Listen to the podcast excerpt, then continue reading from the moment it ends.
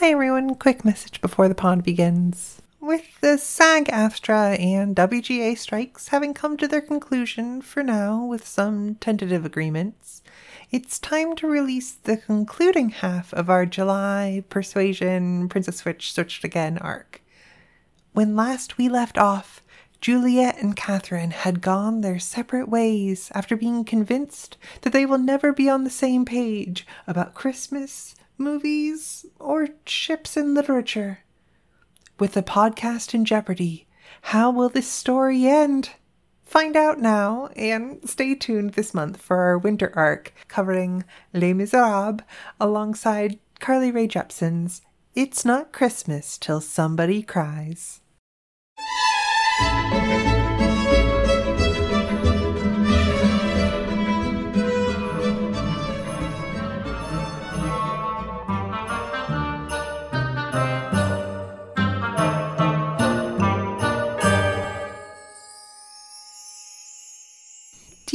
Listeners, it is simply the case that no matter one's heartbreak, personal or professional, like Christmas comes each year, the show must go on.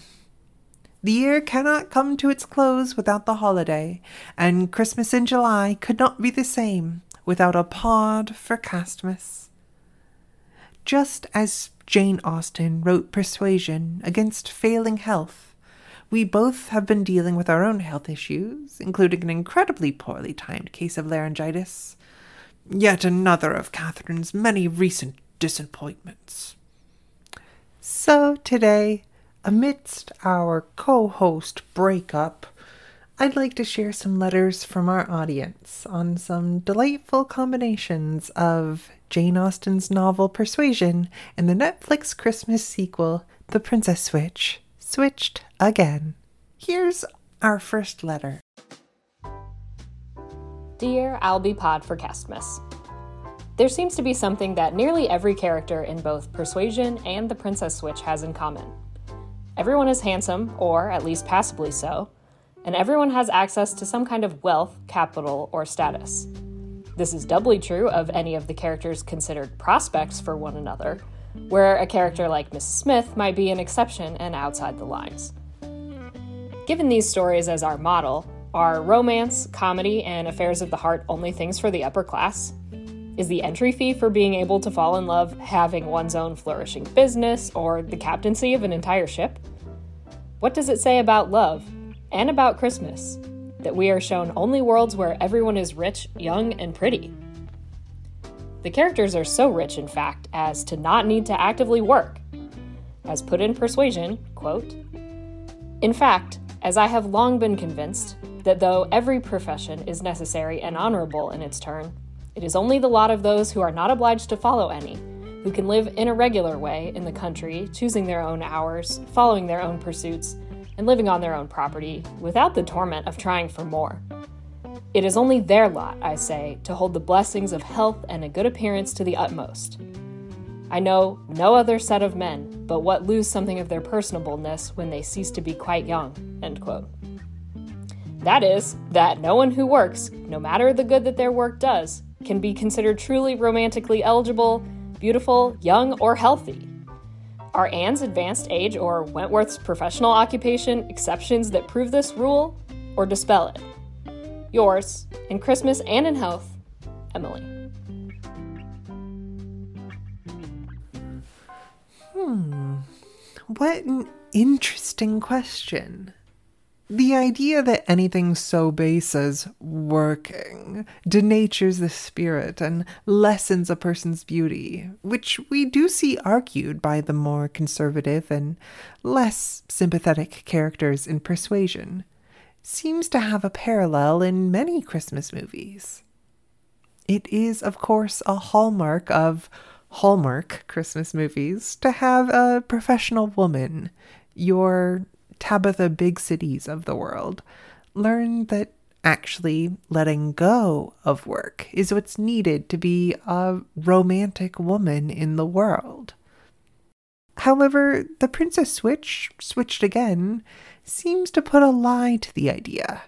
Our princesses, alike in dignity, are both intent on being active.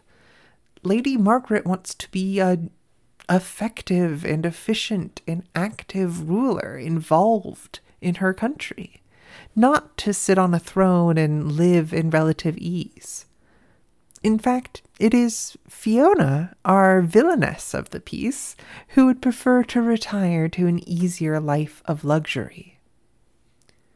But to the idea that everyone in love and in Christmas must be rich, young, and pretty, perhaps the Princess Switch, switched again, like most of our popular cinema, falls prey to this consideration.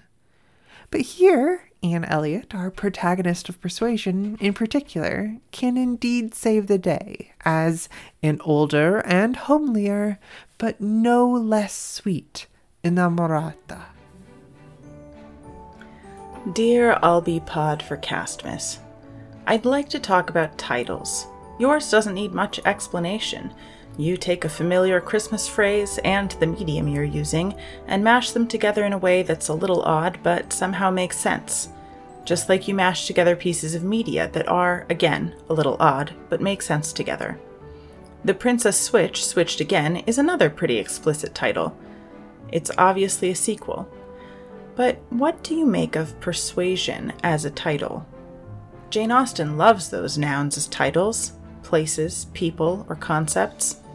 Did you know she didn't actually title her work Persuasion, though? Her original title was The Elliots. Her brother Henry changed it when publishing the novel after her death.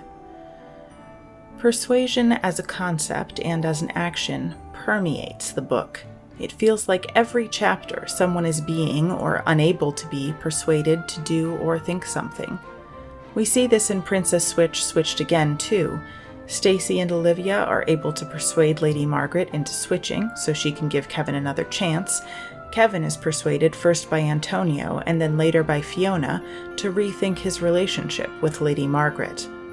Imagine that allowing someone else's words to dictate your feelings or to convince you to act against your feelings. It's easy to think of Anne's journey in terms of she was persuaded by Lady Russell not to marry Wentworth, and now she's persuaded to marry him. But I would argue that what makes this book compelling is that Anne Elliot's persuasion never really changes. Not persuasion in terms of convincing someone to do something, but persuasion in terms of a particular set of beliefs. Anne is of the persuasion that marriage should be driven by both internal and external considerations. Her family and their opinions, though often silly, matter to her deeply. And it is Anne's persuasion in favor of loyalty and love that draws Wentworth to her and keeps him in love with her even after eight years apart. Yours, persuasively, Wesley.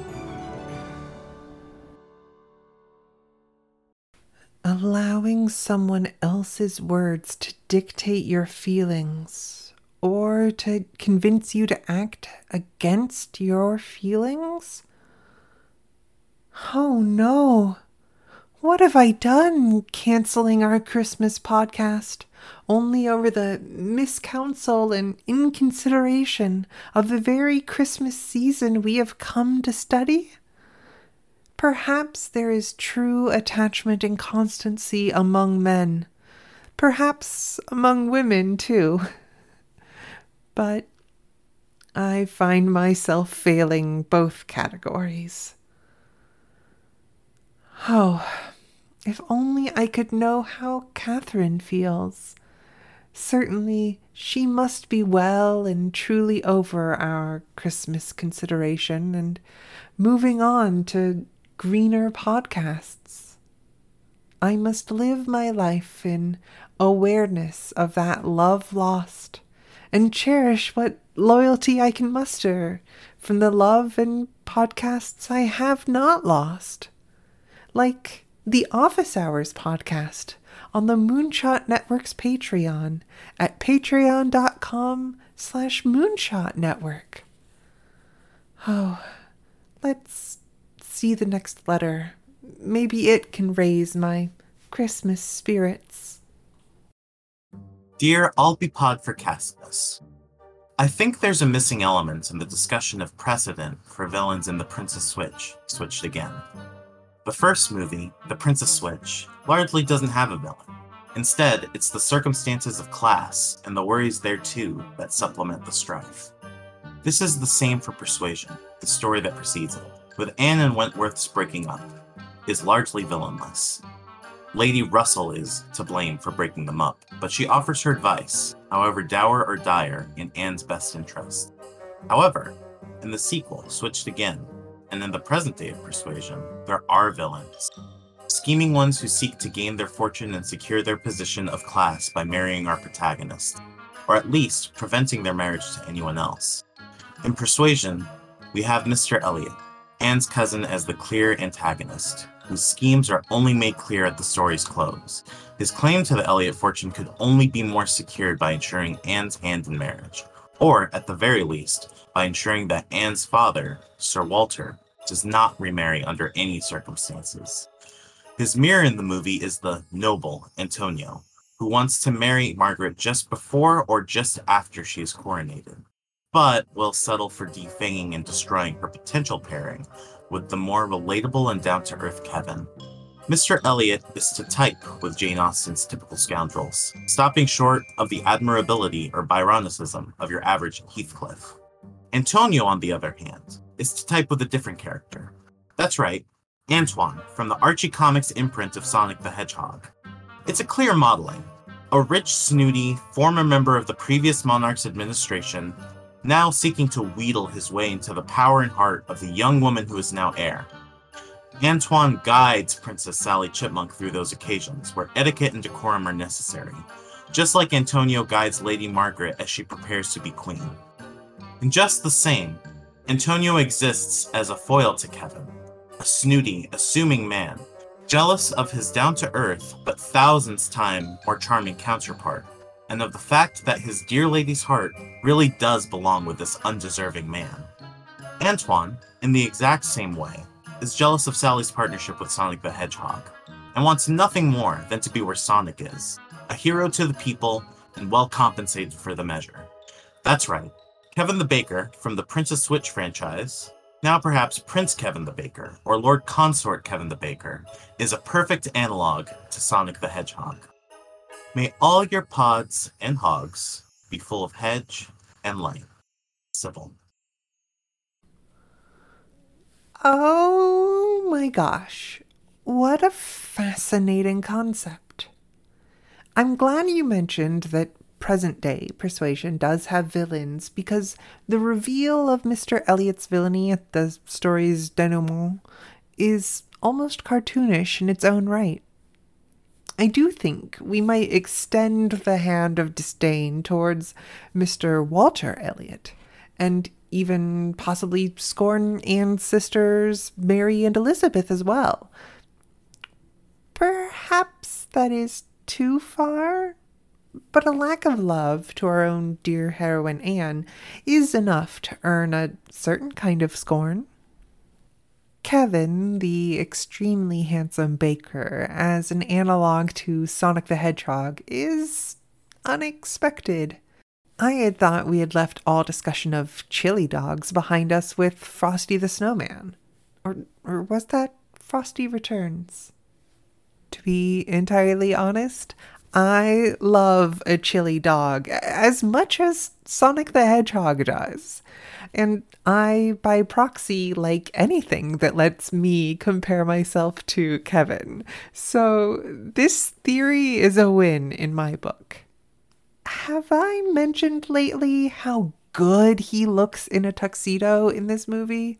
Because if you haven't seen The Princess Switch Switched Again, which I don't blame you for because the movie's like it it's fine, but it's not like you're not missing, you know, a landmark of cinema here, but he looks so good when he, you know, gets all dressed up and everything. Uh, obviously he looks good anyways. In the first movie, we get to see him shirtless, the whole thing with the toothbrush and everything.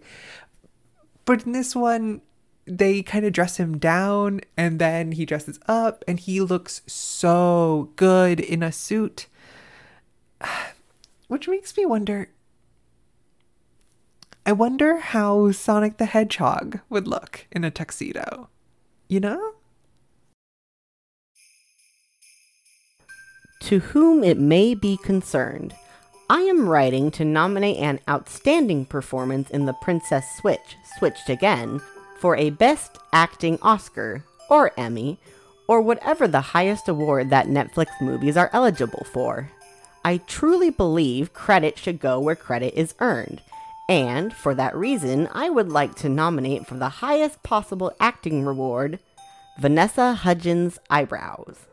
Vanessa Hudgens plays three roles, and at any given moment, audiences can tell which role she is inhabiting on the basis of the upper half of her face alone. While Lady Margaret, her eyebrows maintain a regal arch. She is poised and confident, but also questioning. The curve in her eyebrows and hesitance in her brow betray the sense that something is missing, that becoming queen will not offer her complete fulfillment in life. Stacy, meanwhile, is prone to raising her eyebrows with knowing confidence, or sometimes genuine concern. Regardless, she is always in control and always authentically processing her emotions. Fiona is the opposite of authentic. Her eyebrows are as thick as her mischief. They are like an elevator, going straight up and down as she either raises or furrows them in over exaggerated facial expressions that she hopes will mask her complete lack of sincerity. So, yes, Vanessa Hudgens' eyebrows are a masterclass in acting. I particularly am drawn to the scene where Stacy's husband speaks candidly about his marital insecurities to Stacy, thinking she is Lady Margaret. He seems to need distance from the real Stacy to be honest and vulnerable, and so opens up to her look-alike. The audience can clearly see Stacy's surprise and tenderness towards her husband. Thank you, Vanessa Hudgens' eyebrows, even if the prince does not know who he is speaking to. This whole franchise questions what it means to really know someone. Can you tell your loved one apart from another who has the same appearance? Persuasion, on the other hand, is about knowing someone despite the change in appearance that comes with time. After eight years apart, when Wentworth is asked for his opinion on becoming reacquainted with Anne, he describes her as so altered that he should not have known her again. This mortifies Anne because for her, Wentworth is not altered at all. Or, not for the worse, the years which had destroyed her youth and bloom had only given him a more glowing, manly, open look, in no respect lessening his personal advantages.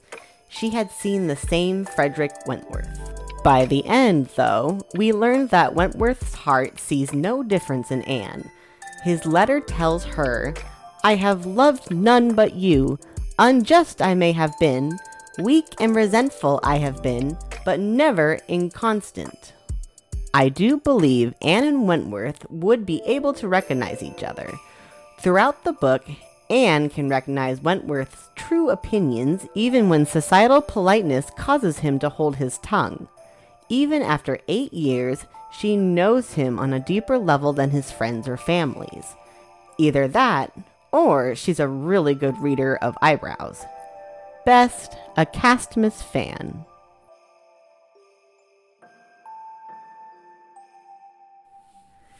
It really is impressive to be able to distinguish these different characters from one another. Like, obviously, the easy joke to make about the fact that it's kind of hard to tell Edward and Antonio from one another. and in the first movie, I was convinced that Stacy's ex-boyfriend Paul, I want to say, and Edward could be played by the same actor. But Vanessa Hudgens does play three characters ish. She plays, you know, each of them also playing each other. So you could say it's like reduplicated, or maybe she plays the romantic character and she plays the scheming character. So you could kind of diminish it down to two. But if you're just going by names, Stacy, Margaret, Fiona, three characters. And the distinguishing of these by her eyebrows, I, I agree, is, is pretty impressive. The question can you tell your loved one apart from another who has the same appearance? I don't know. Yes, I think so. Except insofar as the fact that, like, all people are always changing. And, well, I mean, Catherine would say that characters don't change, that that's, you know, an intrinsic part of fiction, which I've always struggled with as an idea. But people contain multitudes kind of definitionally we we are responding to our environments. You can't go home again. You can't step in the same river twice. You can't love the same person again. And so it's it's an interesting sort of question that Anne and Wentworth say yeah of course regardless of the fact that people contain multitudes, regardless of the fact that people can seem to change, regardless of the fact that your environment and your circumstances may change, you can kind of bake all of that in. You can you can consider that just part of life. You can consider that just part of romance and say I'm going to distinguish a person regardless of any other extrinsic factors. I'm going to say whatever combination of multitudes that person is, I'm going to love them and I'm going to love them as both I change and they change. And that, I think, really is a kind of romantic. I don't know. The more I revisit Persuasion, the more I really like Anne and Wentworth as a Austen couple, maybe more than any of the other main couples. Like, okay, obviously, you know, it's hard to beat Jane and Bingley, right? Like, but I, I, don't think they count in in the same sort of way. Dear I'll Be Pod for Castmas, I'm loving the podcast, but I wanted to chime in since I don't think there's been nearly enough Olivia appreciation on here. All Hallmark, or Netflix trying to plagiarize Hallmark, Christmas movies need a precocious kid. Usually, the child of a widow or otherwise available single parent, this kid is always smarter than the grown ups when it comes to matters of the heart. In Princess Switch Switched Again, this trope is filled by Kevin's daughter, Olivia. This is the kid who, in the first movie, figured out immediately that her dad's best friend Stacy has been replaced by an imposter. And in our most natural sequel, she is perhaps the single character most responsible for the princesses switching again. In a subversion of the fairy tale tradition of children having horrible stepmothers, she is actually good friends with Lady Margaret, her would be stepmother. Olivia ships Lady Margaret and her dad so much that she never sends the RSVP saying they can't attend the coronation, allowing them to make a last minute appearance.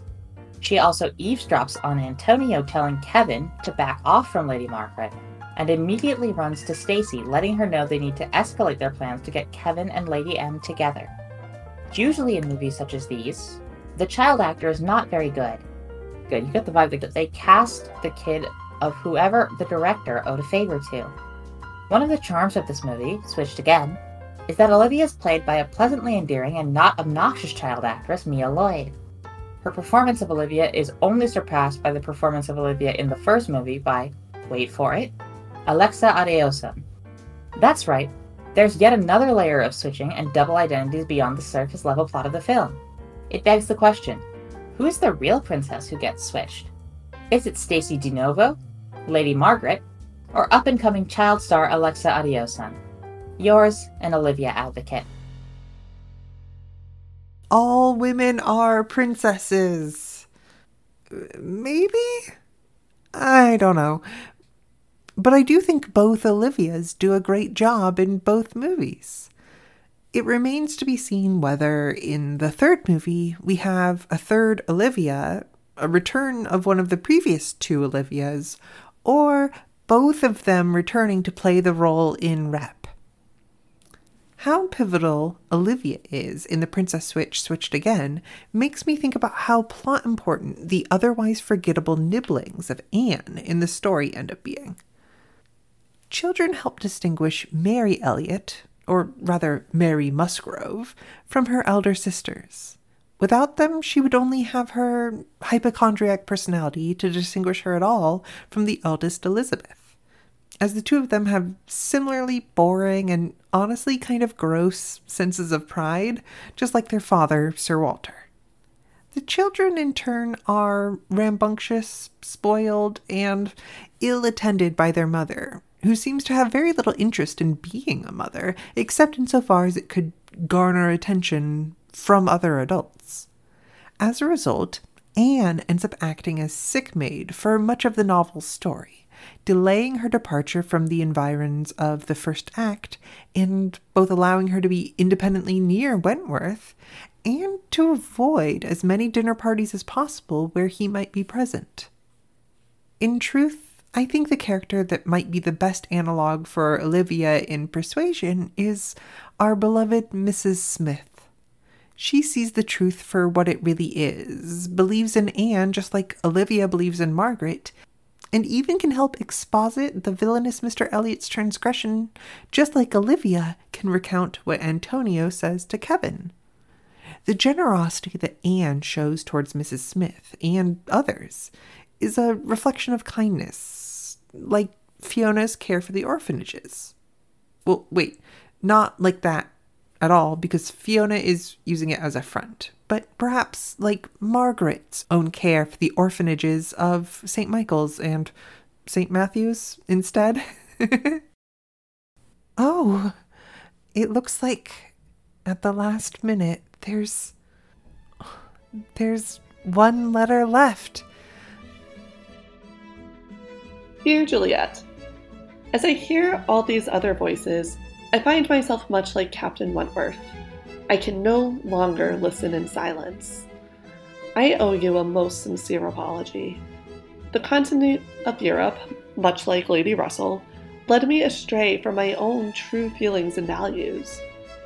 As I write to you from my studio in upstate New York, I look back at my travels fondly and realize my two months abroad were much like Christmas a joyous, exciting time outside the routines of the everyday, a chance for magic and merriment, and an opportunity to reaffirm what type of person I'd like to be during the rest of the year.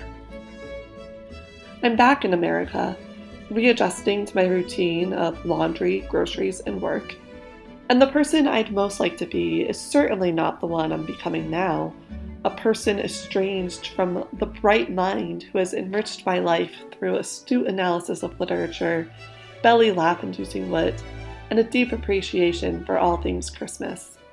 Juliet, will you, friend, get back together with me? Can we make this podcast work again? If so, follow me in merry measure. Catherine. Yes, Yes, I, I will, Catherine. In truth, just like Anne, I discover that I have never been inconstant in my desire to share this Christmas podcast together with you, and I am so excited for the future that we might share together. Thank you to our audience, to our listeners, for listening. Our letter readers for this episode were Emily, Wesley, Sybil, Ryan, Covey, and of course, Catherine. I've been your host, Juliet, and we'll see you this winter for another Castmas time. Until then, happy Castmas to all, and to all a pod night.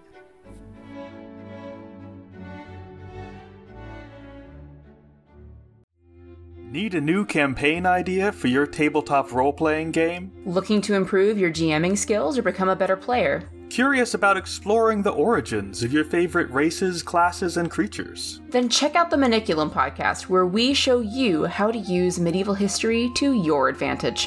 We're your hosts, Mac and Zoe, a professional medievalist and a AAA game developer, and together we use modern game design techniques to uncover the origins of your favorite tropes and adventures from medieval manuscripts. In each episode, we explore a new medieval manuscript, its connections to modern TTRPGs, and teach you how to adapt these tales into compelling campaigns and amazing adventures. Whether you're looking to recreate the noble Arthurian tales or incorporate weird and wacky medieval monsters into your campaign, the Maniculum podcast has you covered. Listen to our fortnightly podcast for free on iTunes, Spotify, or your preferred podcasting app now.